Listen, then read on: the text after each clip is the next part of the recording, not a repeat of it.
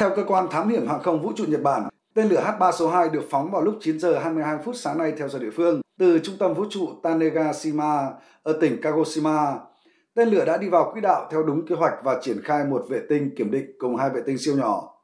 Khoảng 1.200 người đã tập trung tại một công viên cách trung tâm vũ trụ khoảng 6 km để xem vụ phóng. Trong khi đó, trong chương trình phát sóng trực tiếp, các nhà khoa học đã vỗ tay, ôm nhau, thể hiện niềm hạnh phúc tại trung tâm vũ trụ Tanegashima khi H3 phóng thành công. Phát biểu trong cuộc họp báo, Giám đốc phụ trách phát triển dự án của cơ quan thám hiểm hàng không vũ trụ Nhật Bản, ông Tadashi Okada, hạnh phúc chia sẻ.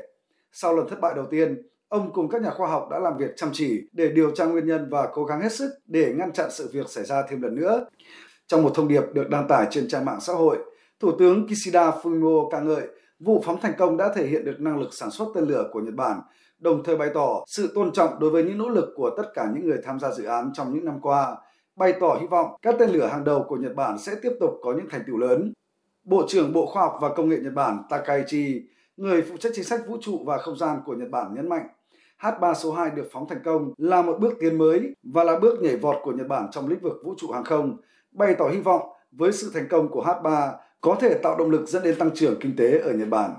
Trong khi đó, Bộ trưởng Bộ Giáo dục, Văn hóa, Thể thao, Khoa học và Công nghệ Nhật Bản, ông Moriyama bày tỏ trong tương lai, công nghệ tên lửa mới thế hệ H3 không chỉ góp phần thực hiện ổn định kế hoạch không gian cơ bản của Nhật Bản, mà còn có thể đáp ứng nhu cầu khám phá vũ trụ không gian đa dạng ở cả trong nước và quốc tế.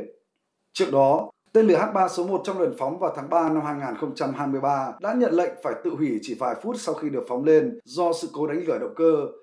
Tên lửa H3 có chiều dài 63 mét, tải trọng 6,5 tấn và chi phí mỗi lần phóng là khoảng 5 tỷ yên, tương đương khoảng 33 triệu đô la Mỹ. Cơ quan thám hiểm hàng không vũ trụ Nhật Bản và nhà thầu chính Mitsubishi Heavy Industry đã thiết kế H3 để thay thế H2A đã hoạt động được hai thập kỷ qua. Với việc tên lửa H3 có chi phí chế tạo thấp cùng với khả năng tải trọng lớn, do đó được kỳ vọng sẽ giúp Nhật Bản tiếp cận không gian vũ trụ một cách thường xuyên, qua đó xây dựng chỗ đứng trong ngành kinh doanh phóng vệ tinh ngày càng mang tính cạnh tranh trên toàn cầu, đồng thời thu hút được khách hàng trong lĩnh vực hàng không và vũ trụ trong tương lai.